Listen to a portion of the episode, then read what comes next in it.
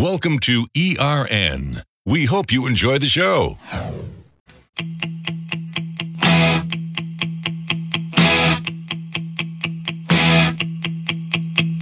Welcome back to Street Rod and Custom Radio. I'm your host, Dan Boots Longinette. And Ryan, it seems kind of weird having you outside the fishbowl with me. How's that feel? Yeah, it's a little different, but uh-huh. uh, at least, you know, I was in the fishbowl for part of the show when we talked to Mike.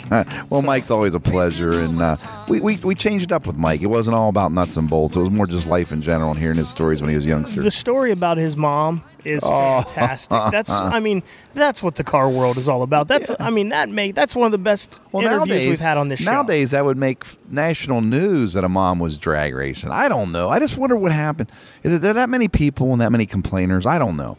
So, you know, the other dad did a big burnout in my A M G, right? And you saw the flyer flew out the window. Yeah. But, but no one was around. And I don't suggest you do this at home. But every once in a while, it feels fun to tear up the tires. I pay for them. I should be able to kill them. I think we told this story before on this show, but when I was sixteen, I had a rental car. And we went... sixteen? Yeah, sixteen. It was... Uh, It was late at night, and we went back into the park where there was gr- blacktop, and we started driving, doing donuts, pulling the emergency brake, and we had a buddy with us that was fourteen. And we let him drive the car a little bit back there in just that little area. Right. And when we came out of there, we got pulled over by the cops. Really? And he let us go.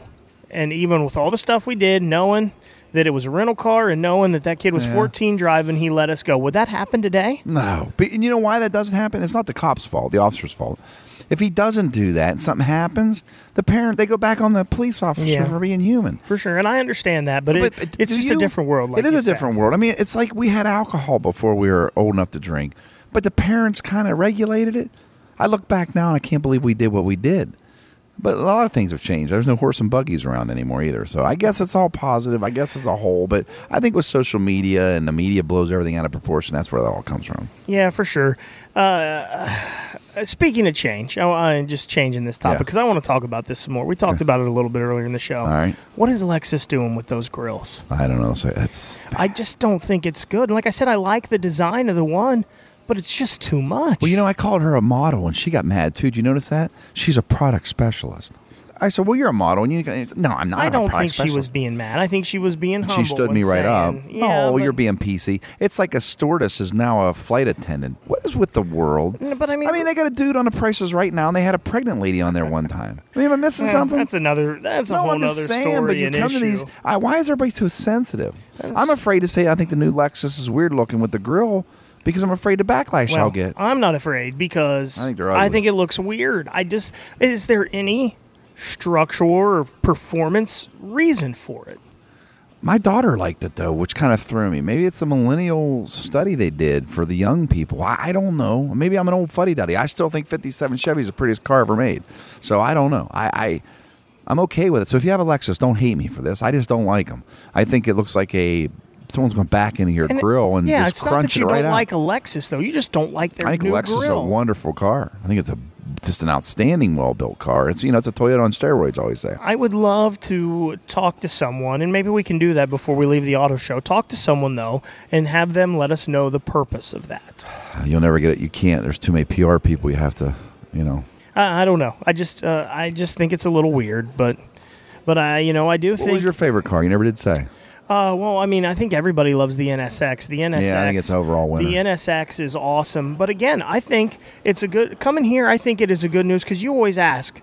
Uh, you've asked on this show before. In twenty or thirty years, what's the car from today that's going to be the fifty-seven Chevy yeah, or the sixty-six Chevelle? And I think the muscle cars now, uh, the the Corvettes, the Mustangs, the Camaros, the Dodge Chargers, they're getting back to more of an old school style muscle car. And I yeah, think, but they're one hundred sixty plus thousand dollars for an N S X. So yeah. who? I don't know. But, I mean, you can get one of those new Camaros or Corvettes for forty-five, fifty, and it's a super nice car. And I just think, I well, think they they're making them a little more old school now, and I think that's pretty cool. I think that's a good sign for the the gearheads of the future. Okay, I mean, I'll give you that. I, I don't know. It scares me. I, I'm turning to my dad, but you know, I really am. I think every generation goes through it, and I and I the thing that scares me the most, they look like a bunch of jelly beans to me. When you walk out by the Hyundais and you, and then you walk over to the Kia, I know the same company, then you even walk over to the Ford Fusion and some of them. It's kind of like, yeah, I don't. But I don't think the muscle cars are following that mold. and I think that's good. Yeah, but the Mustang's, as much as I like the Mustang, it's very rounded off like a jelly bean.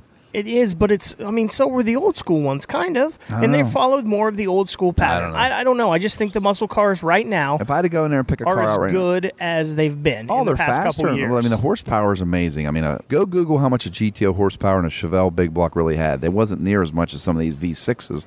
That's okay. It's all good, and great show, and thanks, Ryan, and it's good to have you on this side. And uh, yeah, thanks for letting you know, me out of my cage you know, or my go. bowl. But the thing, any auto show, take advantage of it, you know, from classic cars to uh, going to a new car show, because before you buy something, you should always go feel them all out. But uh, we'll be back next week, same time, and all that fun stuff. We've been tuned in to Street Rod and Custom Radio with your host, Dan Boots Longinette, and Ryan Baker was out of the fistful. Talk to you next week.